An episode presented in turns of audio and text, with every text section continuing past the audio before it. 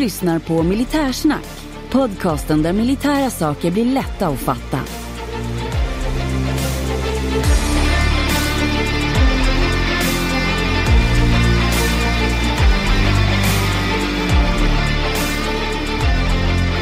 Ja, men då välkomnar jag er till ett nytt avsnitt av Militärsnack. Nu har det hunnit blivit 2024 och man har väl knappt vant sig med det och skriva det nya året. Men här är det. Och med mig har jag idag Marcus Törner som har skrivit en bok om Sveriges anfallsplaner mot Danmark. Stämmer bra det. Det är väldigt roligt att vara här och få prata lite om detta som inte så väldigt många känner till. Men nej, som desto fler kanske borde känna till med tanke på att det är ju en väldigt unik historia. Som, det är det, men innan vi hoppar på den tänkte jag att du ska få presentera dig själv, Marcus. Ja, absolut. Marcus Törner heter jag då. Jag har bakgrund i, egentligen som militärhistorisk guide. Det är så det började en gång i tiden. Och var aktiv i olika museer och historiska föreningar egentligen fram tills det att jag gjorde värnplikten. Värnplikten den genomförde jag i pansartrupperna 19-20 och därefter så gick jag tillbaka till mina civila studier, utbildade mig till flygtekniker civilt och hoppade på en karriär i flygvapnet som flygmek på JAS-39 Gripen och var där ett tag innan jag sökte mig tillbaka till armén och pansartrupperna och det är väl egentligen där jag är idag så att säga. Så min bakgrund är främst en militär bakgrund, men jag har alltid tyckt om att skriva och har skrivit artiklar tidigare och lite andra saker. Så att skrivandet är någonting som alltid har varit med mig, även om det inte är mitt arbete primärt så att säga. Ja, just. Jag har ju läst ditt manus här som jag fick tillskickat och jag tyckte att det var riktigt bra. Men jag tänkte innan vi går in på den biten så tänkte jag höra, visst 17 Marcus, har väl du en öl med dig till podden? Visst har jag det. Jag satt och funderade lite på det och tänkte så här. Jag behöver ju någon öl som ändå är lite mer, ska man säga, lite speciell. Och jag började fundera lite på det där. Men efter att ha tagit ett antal tankevändor så kom jag fram till att min favoritöl är faktiskt en väldigt okontroversiell öl. Men det är en öl som gör sig bäst i sitt rätta sammanhang. Och då är det ju som så att är man från Helsingborg som jag är och är uppvuxen med Tura-tradition, så finns det ju ingenting bättre än att sitta på en färja som lägger ut från Helsingborg, känna vågorna slå mot skrovet och ta sig 2 röda och 1 grön. Och för alla de som inte är från Skåne eller Helsingborg så är det då 2 stycken pölse och en Tuborg grön. Okay. Så det är väl min favoritöl faktiskt. Inte jättekontroversiellt men i sitt rätta sammanhang helt fantastisk. Ja. Jag tänkte eftersom vi är inne på det danska temat så har jag en favorit från Danmark och det är Albani. Ja just det. Den är fin den också. Ja, det finns väl några olika och jag ska säga att det var väl grön den också till burken. Det var nu ett tag sedan jag drack en sån men jag tänkte att det är den jag bidrar med idag. Ja, det är bra. Då är vi inne på samma tema så att säga. Ja. Jag sa ju här, för jag återgår till din bok här, att det var anfall mot Danmark. Det var väl inte riktigt rätt definierat där va? Det beror väl lite på hur man ser det. Det var ju ett invasionsföretag man planerade för. Men i detta företaget så var ju det primära målet var ju helt enkelt ett anfall mot Själland och Bornholm. Så att det är väl egentligen en definitionsfråga skulle jag vilja säga. Anfall, absolut. Dock ett anfall i, vad ska man säga, preventivt syfte, i syfte att säkerställa lag och ordning i Danmark, i syfte att stötta det danska civilsamhället vid en återuppbyggnad efter den tyska ockupationen primärt. Precis, och det är 1945 vi pratar om här. Ja, jag menar, vi svenskar har varit i Danmark ett antal gånger. Stämmer bra det. Och detta är ju då i maj 1945 när det står klart för den svenska arméledningen att Tyskland står inför ett nederlag. Det är inte längre någon fråga om saken. Det är snarare frågan om när och det börjar ju dra ihop sig väldigt mycket i och med, egentligen kan man väl säga att det har sin början efter slaget om Stalingrad 42-43. Då börjar man i Sverige få upp ögonen för att den tyska krigsmaskinen som fram tills dess egentligen har ansetts vara fullständigt ostoppbar. De har ju rullat över land efter land, de har lagt Frankrike under sig, Danmark och Norge ockuperat stora delar av Europa. Men här händer ju då ett trendbrott och då börjar man egentligen fundera lite kring, är det verkligen rimligt att vi i Sverige, ska man säga, stöttar Tyskland indirekt genom olika eftergifter och liknande. Och det gjorde vi för att undvika att själv bli indragna i kriget.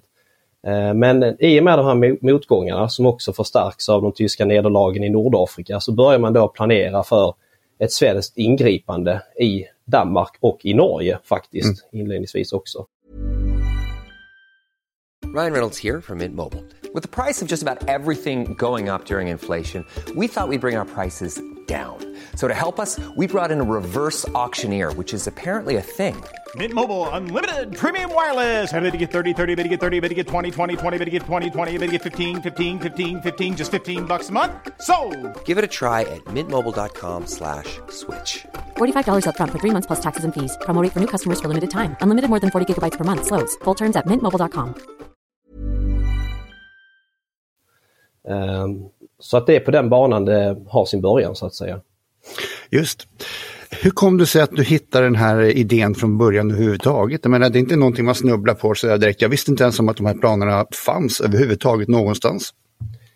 Nej, man kan väl säga så här att det var lika oväntat för mig som någon annan egentligen. Det var en sommardag för lite drygt 6 år sedan. Vi börjar nu närma oss det 7:e året nu. Jag var ledig, hade inte jättemycket att göra. Beslutade mig för att cykla ner till biblioteket. Jag som person tycker om att lära mig nya saker, har alltid gjort. Och tänkte att det är väl ett perfekt tillfälle att kunna lära sig någonting nytt. Och flygintresserad som jag var även då. Det var det som skulle leda fram till ett ska man säga, flygtekniskt val av yrkesliv längre fram. Så fastnade jag då vid bokhyllan och för Åke Hall och Bo Widfeldts bok Saab 17 och tänkte att det här är ju någonting som jag vill lära mig och sätta in mig i helt enkelt om den här störtbombsepoken. Och jag började bläddra i boken, jag bläddrade sida efter sida efter sida och till slut så hittade jag då några märkliga bilder på danskmålade B-17-flygplan med danska nationalitetsbeteckningar. Och tänkte, vad i all sin dag är det här? Det här är ju fullständigt märkligt. Vad har egentligen svenska bombflygplan på Sårtenäs flygplats med danska beteckningar att göra med den svenska flyghistorien?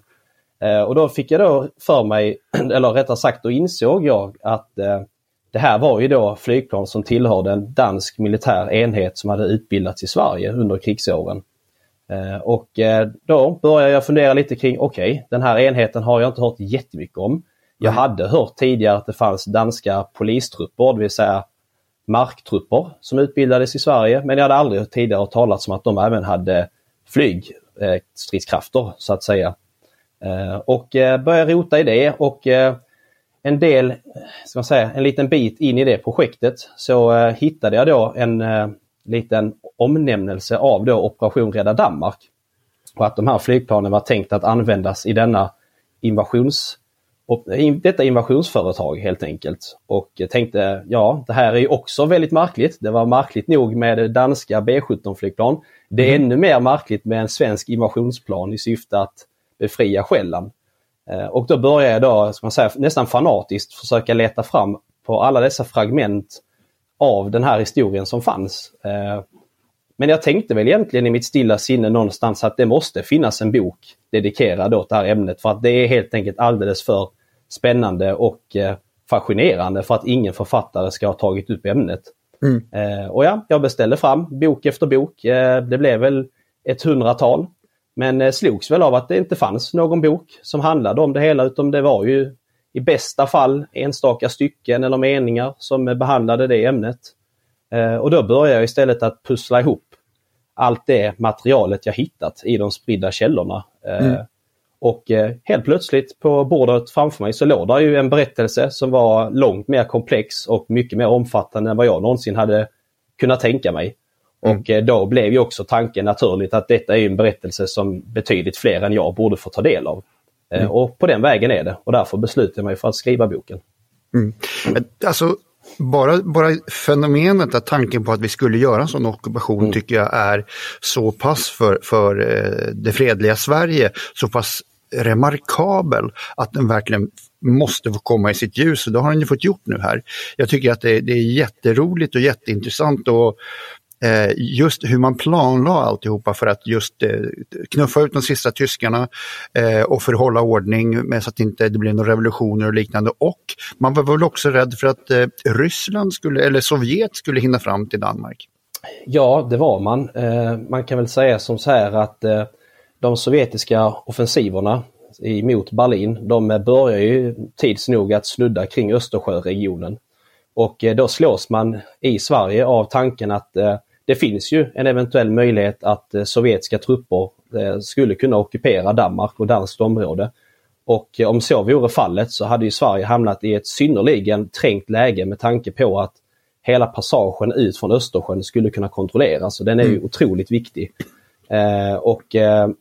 Det var ju som så att Storbritannien, de hade egentligen gett danskarna ett löfte om att det var brittiska trupper som skulle befria Danmark. Det löftet hade man gett. Men Storbritannien, de var ju samtidigt väldigt försiktiga i hur de skulle hantera Sovjetunionen med tanke på att man visste inte riktigt hur Sovjetunionen skulle reagera utifall att britterna skulle sätta sig på tvären. Så att det man gjorde som har lite med den här operationen att göra, det var att man inledde från britternas sida ett anfall eller ett övertagande av den tyska staden Wismar. Mm. Och då var det kanadensiska fallskärmsjägare som fick i uppdrag att ta den här staden. Och det gjorde man helt framför näsan på Sovjetunionen som inte var medveten och inte var informerade om det. Så att, inte så glada heller. Nej, det kan man inte påstå att de var. Så att de sovjetiska trupperna, de rullade in i staden, eller mot staden rättare sagt. Och där möttes de då av kanadensiska fallskärmsjägare. Och de blev väl väldigt ifrågande, vad gör ni här? Det här är vår sektor. Vi har fått uppgift att ta staden Wismar och fortsätta mot Lübeck. Försvinn härifrån. Och det blev ju ett dödläge helt enkelt där två stycken väldigt högt uppsatta befäl ur respektive led, Storbritannien och Sovjetunionen, konfronterade varandra. Mm. Och sovjeterna, de hade stora styrkor. Britterna hade inte det. Men däremot så tänkte den sovjetiska generalen att britterna måste ju rimligen ha stora styrkor bakom sig. Annars vore det fullständig galenskap att ställa sig i vägen på det sättet. Mm. Så de backade faktiskt. Och Storbritannien och de kanadensiska fallskärmsjägarna, de tog Wismar. Och där, i och med detta så lyckades man då köpa tid för tyskarna i Danmark att kapitulera. Mm. Så för att tydliggöra här så var det en luftlandsättning, så att det var egentligen bara så att säga en liten fnuttmark som kanadensarna hade där, men i ryggen hade de i sin tur tyskar också. Ja, det var egentligen inte en luftlandsättning utan de framryckte, som jag har förstått det, med fordon mot Wismar. De fick uppgift av general Montgomery att ta staden. Okay. Mm. Så, men det var att de var väldigt lämpade för uppgiften i och med att de hade mycket erfarenhet med sig, bland annat från striderna vid Normandie, om jag inte missminner mig. Men det stämmer alldeles riktigt att Wismar vid det laget var ju en liten, ett litet geografiskt område långt bakom fiendens linjer. Mm. Ja, det är spännande. Men om vi går tillbaka då till tidigare, 43 någonstans där, det var väl en del saker som hände i Danmark. Kan du redogöra lite för vad det var som hände? Ja, fram tills 43 så hade tyskarna varit ganska vänligt inställda till det danska folket. Och det hade att göra med att Danmark, de kapitulerade ju oerhört snabbt vid ockupationen den 9 april 1940. Och man inledde en samarbetspolitik med tyskarna. Och det var egentligen den rådande politiken i Danmark fram till hösten 1943 egentligen. Då det skedde uppror i Danmark, och det inleddes med det som kallades för augustiupproret den 28 augusti 1943. Och det var omfattande strejker i Danmark och utlopp av olika slag, vilket ledde till att tyskarna dagen efter förklarade undantagstillstånd i Danmark. Och man hade även, syftet var även att i samband med undantagstillståndet avväpna den danska krigsmakten. Och i samband med detta så avgick också den danska regeringen i protest då de hade fått ett antal krav från tyskarna, och de kraven vägrade man att följa helt enkelt. Mm. Och det var då insatser mot strejkande? Ja, bland annat. Det var införandet av censur, dödsstraff för oppositionella och liknande.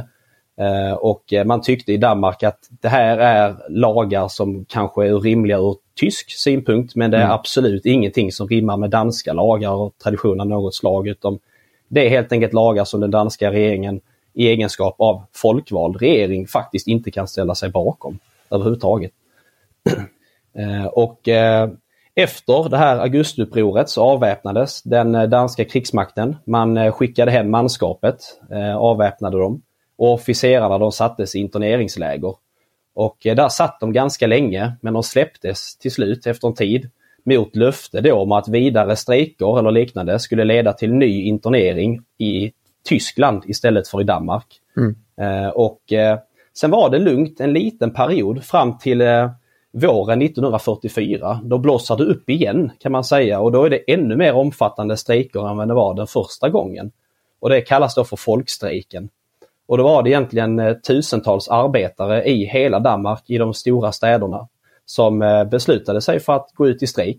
Och även i Köpenhamn så satte sig medborgarna på tvären mot tyskarna. Man upprättade barrikader som man hade försett med antityska slagord. Det var svastikas som man hade dragit röda streck över. Det var brittiska flaggor. Man sjöng Tipperary och Internationalen och liknande.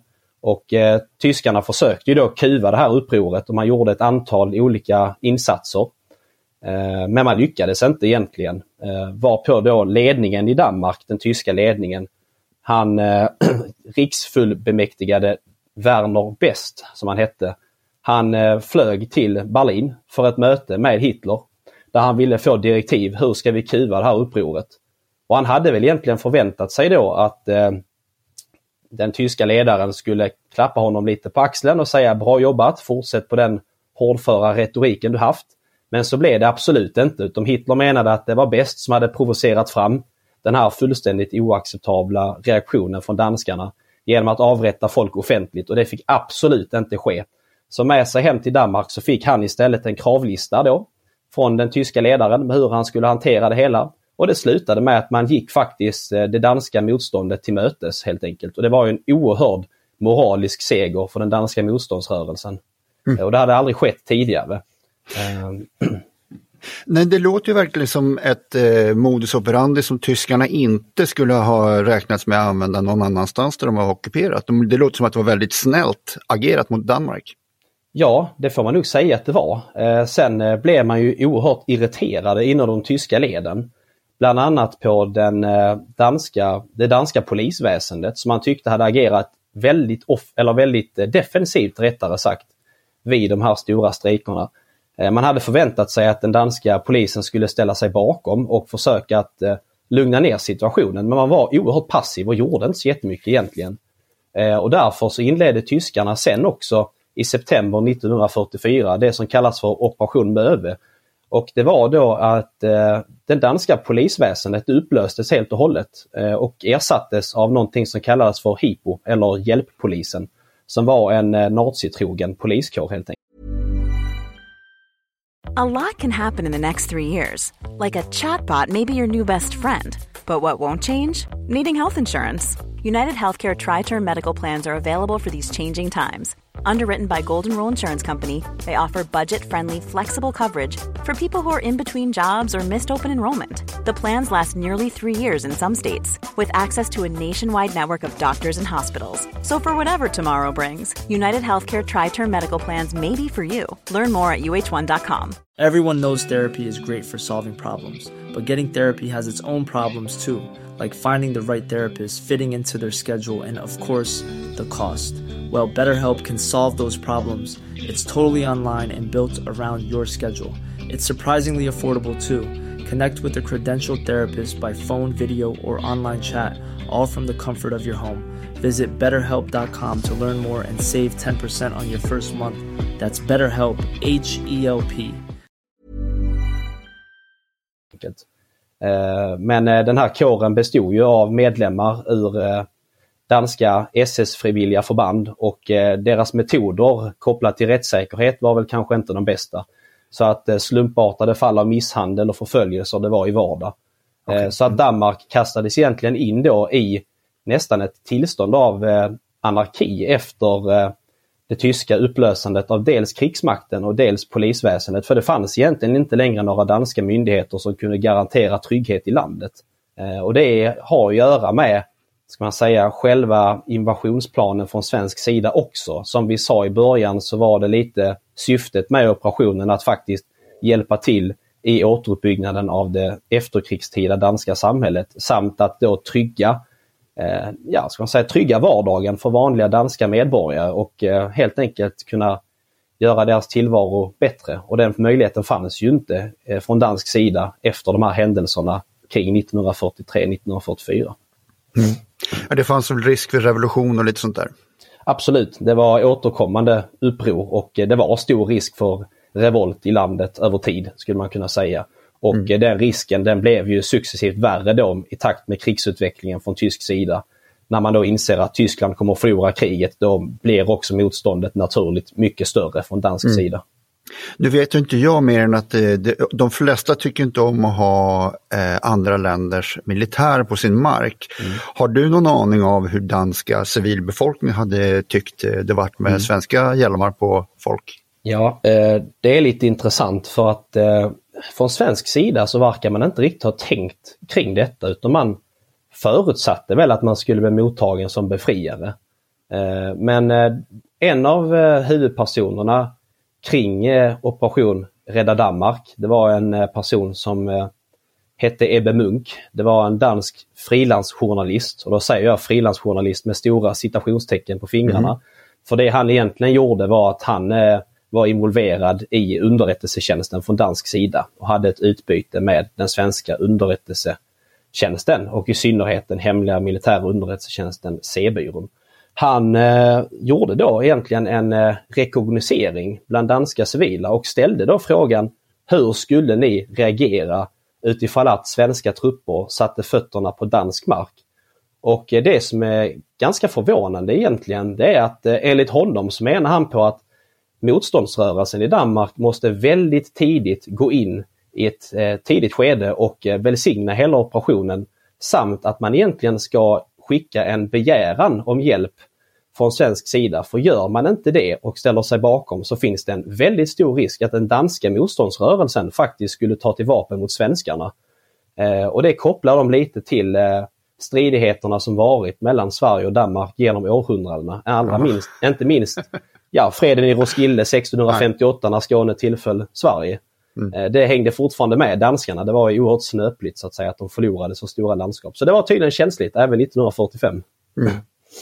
Ja, man ska vara glad att tyskarna drivs ut, men är man inte tydlig med att man är där i fredliga syften och ska lämna så fort de har en fungerande egen statsapparat, så då kan det ju bli så där. Det kan det ju bli. Sen så fanns det väl såklart kanske vissa individer i de svenska leden som hade sina egna personliga agendor, kan man säga. Om man då tar som exempel i invasionsföretaget mot Bornholm, så var det en person som hette Gösta Ärensvärd, amiral Gösta Ärensvärd, som hade ansvar för planeringen. Och i en av de officiella myndighetspapperna som rör en invasion av Bornholm så kan man läsa någonting i stil med att om, som det nu är fallet, då det inte ens är tal om att återförena Bornholm med Sverige, så bör vi vara lite försiktiga med hur vi nyttjar våra sjöstridskrafter. Och det som är anmärkningsvärt är ju att återförena Bornholm med Sverige. Det kan man ju kanske fråga sig lite hur bornholmarna skulle ha tagit ett sådant scenario. Vi får väl gissa. Ja. Ja, jag läser ju med förtjusning i din bok här detaljer som jag tycker är jätteroliga. Det är bland annat det hur man ska genomföra vissa av de här, den här ilastningen och hur man ska inta städer och sånt i Danmark. Och dels det här, jag måste säga att jag ska inte avslöja för mycket för läsarna här, de måste få en hel del grejer själva att läsa och njuta av, men en sak som jag måste ta upp är det här hur man menar att man måste vara så pass snabb så att soldaterna inte ska ha hjälmar och tunga kängor på sig utan gymnastikskor. Ja, det stämmer. Hela anfallet mot Själland egentligen skulle inledas med en kupp mot Helsingör, utan att då avslöja för mycket. Ja.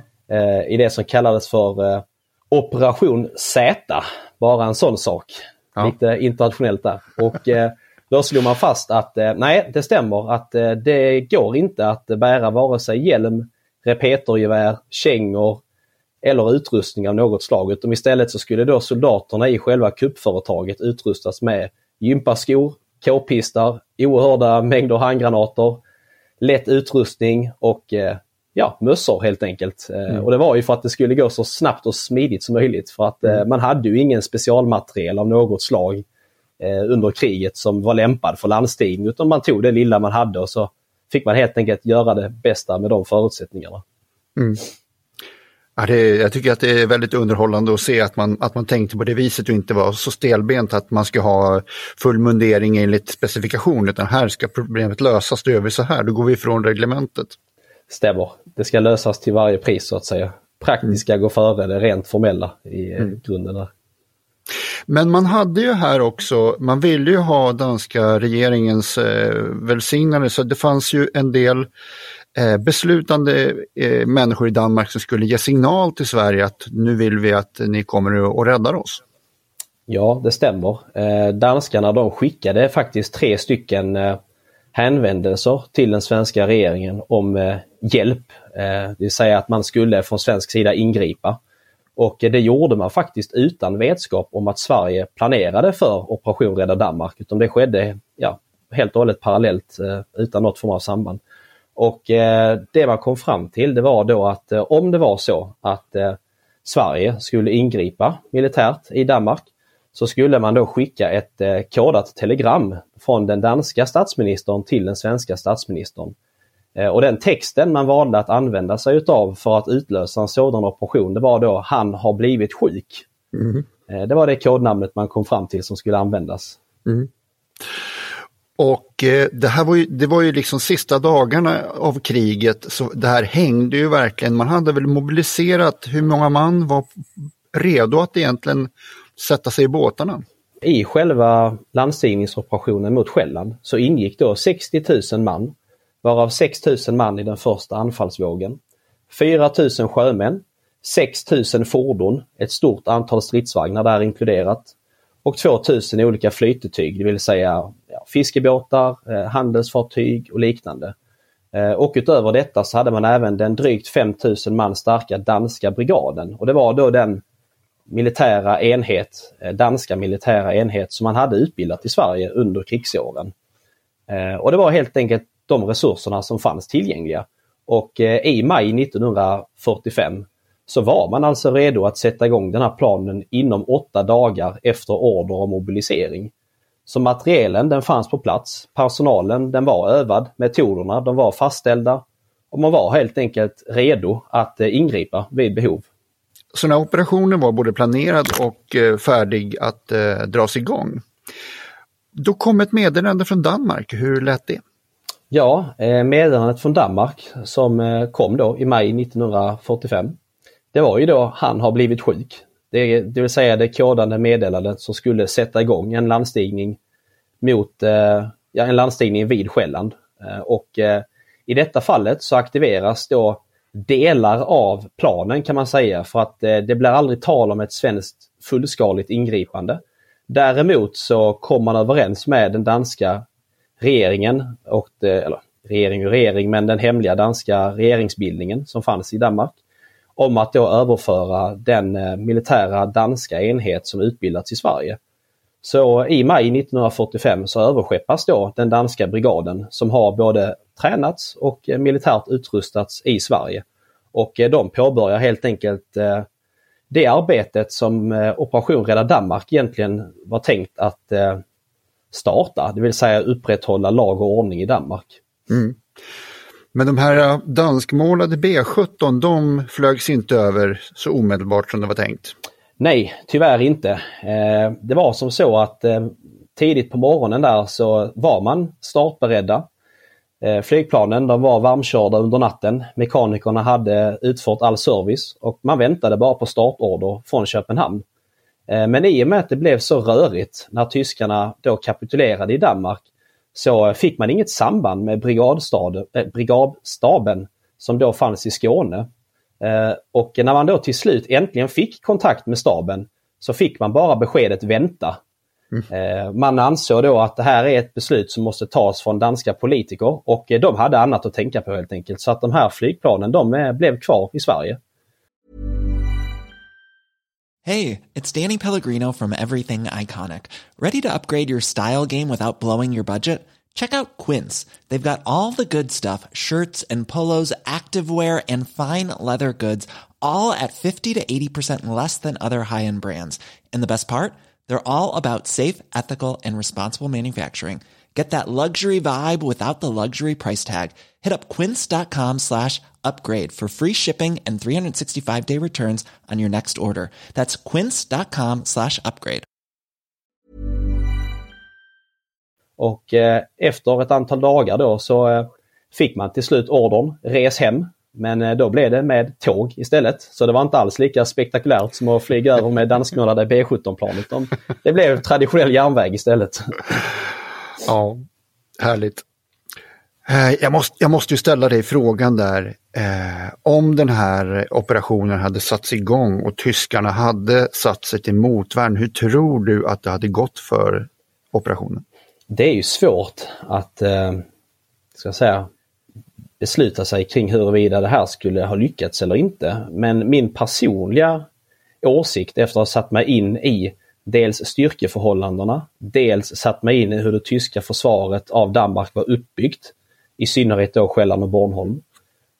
Och just huruvida de här praktiska förberedelserna man från svensk sida vidtog. Och då min personliga uppfattning egentligen är väl att jag tror att man hade lyckats, men det hade kostat rätt så ordentligt.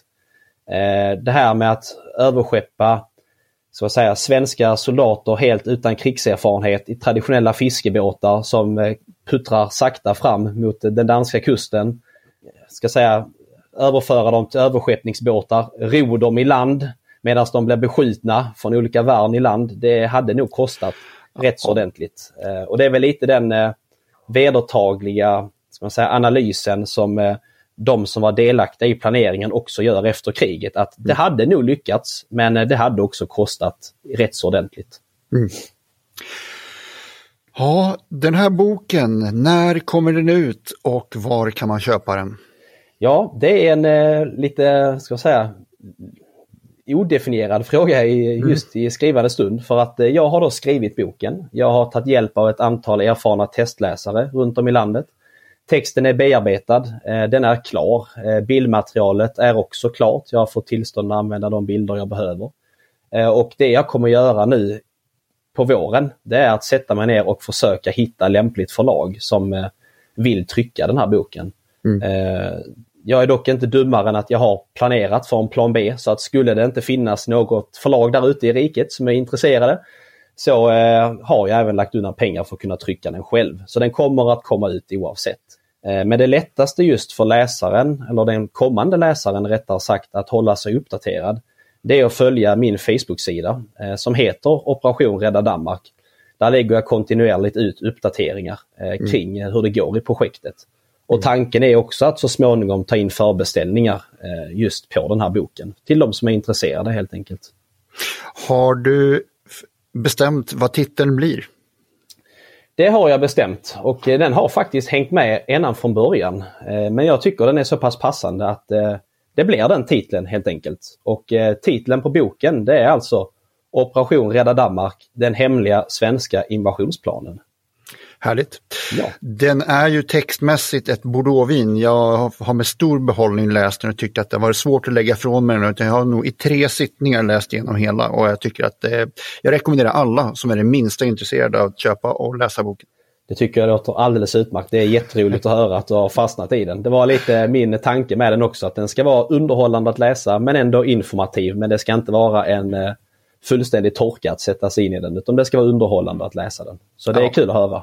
Ja, den rann genom mina ögon. Det var faktiskt väldigt lättläst och väldigt givande. Det gläder mig. Mm. Ja, vi kommer till en till programpunkt här, och det är ju, vad skulle du? Vad skulle jag? Om den här operationen hade utlösts, då hade jag nog faktiskt velat befinna mig uppe på det medeltida försvarstornet Kärnans topp i Helsingborg tillsammans med överbefälhavaren Helge Jung, och blicka ut över sundet samtidigt som överskeppningen pågick och ställa den här frågan till Helge Jung, som jag nog har velat ställa honom ett antal gånger under den här processen med att sätta mig in i operationsplanen. Det är just, vad har du för tankar kring framtiden? Hur känner du nu när Sverige faktiskt har beslutat sig för att överge vår långa tradition av neutralitet. Det hade jag velat veta, hur hans tankar går kring det. Jag hade valt att vara en fluga på väggen hos Per Albin Hansson. Oh, det är också ett bra alternativ. Ja. Ja. Vi har ju också ett sista programinslag som är idag i historien. Då tänkte jag höra om, det blir ju inte dag utan här får du lite friare tyglar. Har du något där, Marcus?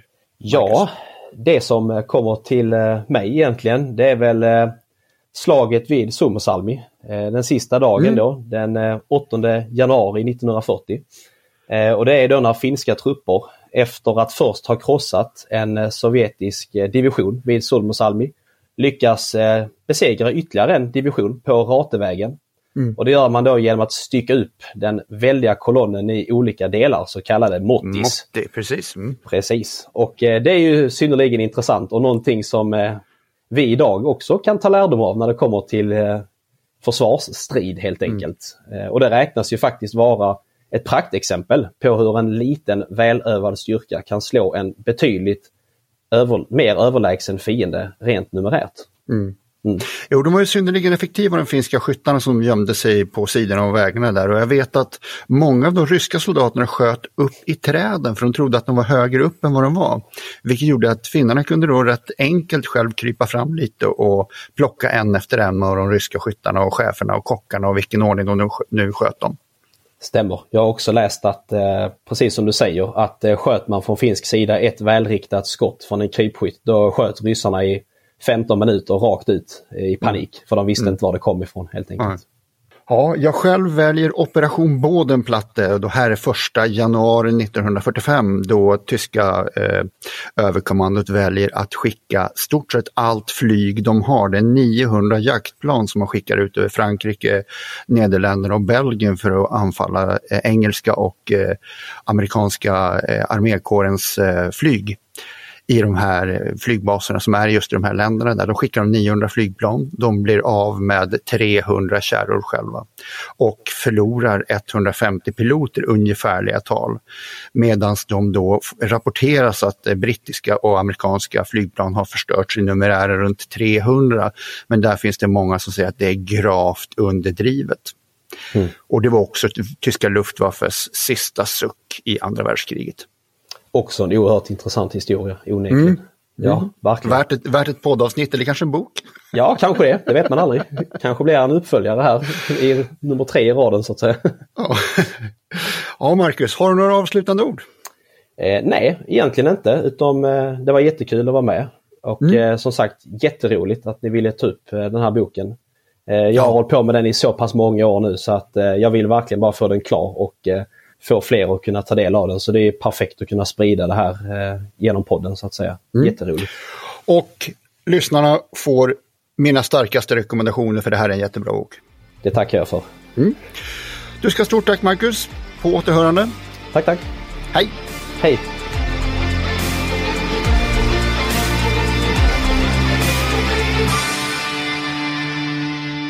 Glöm inte att gilla, dela och gärna prata om vår podd med de vänner du tror skulle gilla den. Tack!